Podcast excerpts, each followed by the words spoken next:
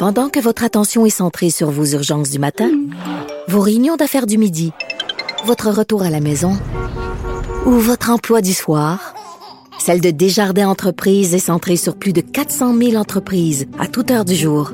Grâce à notre connaissance des secteurs d'activité et à notre accompagnement spécialisé, nous aidons les entrepreneurs à relever chaque défi pour qu'ils puissent rester centrés sur ce qui compte, le développement de leur entreprise.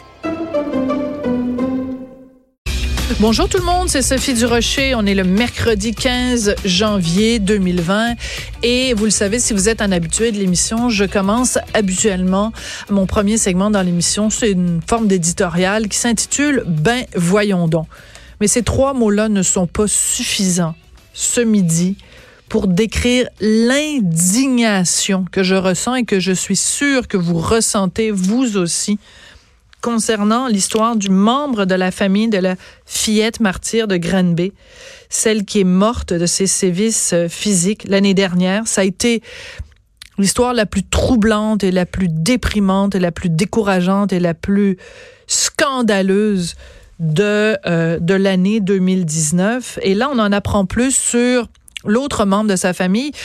Je sais que dans le journal de ce matin, on parle de son petit frère, mais je pour protéger l'identité, on n'est pas censé dire le sexe de l'enfant. Je comprends pas très bien pourquoi, mais bon, appelons-le X.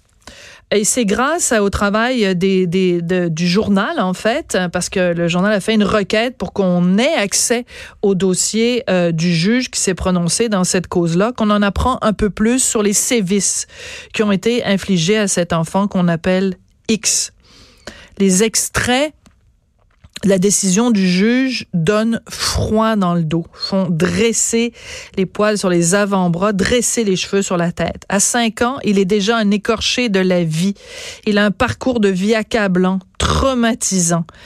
Des, une liste de sévices qui donne envie de vomir, des douches froides au visage, du tape, de l'adhésif sur la bouche. Il est attaché à son lit avec une ceinture. Il se fait tirer les cheveux tellement par son père et sa belle-mère qu'il y a des endroits sur sa tête où il y a des trous.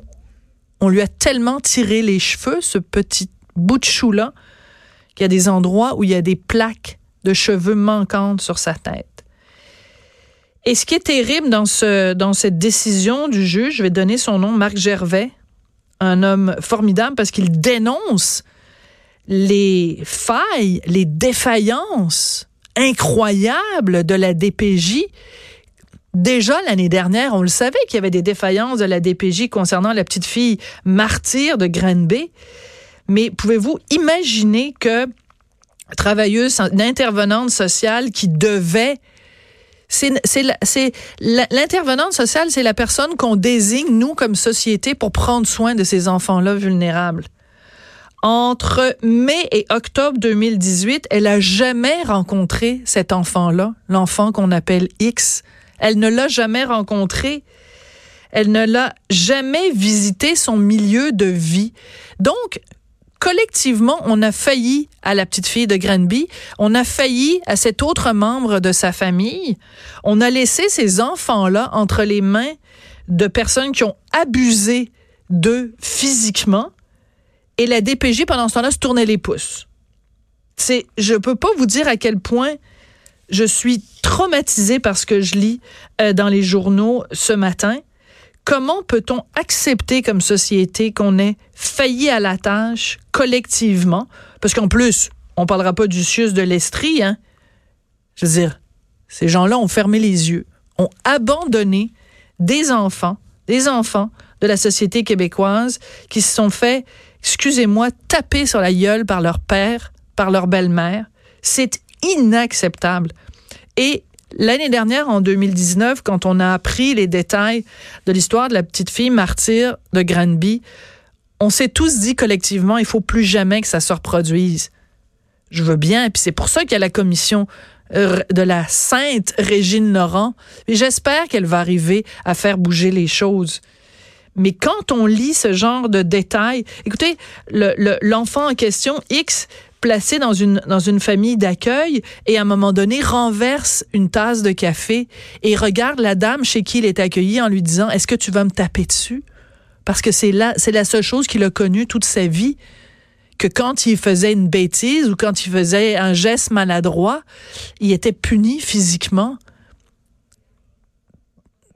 Je, suis sans mots devant cette histoire-là. Je trouve ça, je trouve que c'est un échec, c'est une faillite des, des garde-fous qu'on s'est donnés au Québec pour empêcher que ces choses-là se produisent. Et la DPJ, vraiment. Puis, est-ce qu'on peut blâmer les gens de la DPJ qui sont débordés? Il y a un tel taux de roulement à la DPJ, à la Direction de la protection de la jeunesse. C'est un job qui est tellement difficile. Il y a un tel taux de roulement. Et ces gens-là, euh, veulent bien faire, mais quand vous vous retrouvez avec des dizaines et des dizaines et des dizaines de dossiers dont vous voulez vous occuper, c'est sûr qu'il y a des enfants qui tombent entre les cracks. C'est sûr qu'il y a des enfants qui tombent entre les trous de ce filet social qu'on s'est donné collectivement. Alors, je, place les plus grands espoirs dans la commission euh, de Régine Laurent, mais j'avoue que lire les détails de ce, de ce des sévices qui ont été infligés à cet enfant de 5 ans. Je pense que l'expression du juge Gervais quand il dit il est déjà un écorché de la vie, je pense que ça va euh, hanter beaucoup de gens pour le reste de la journée.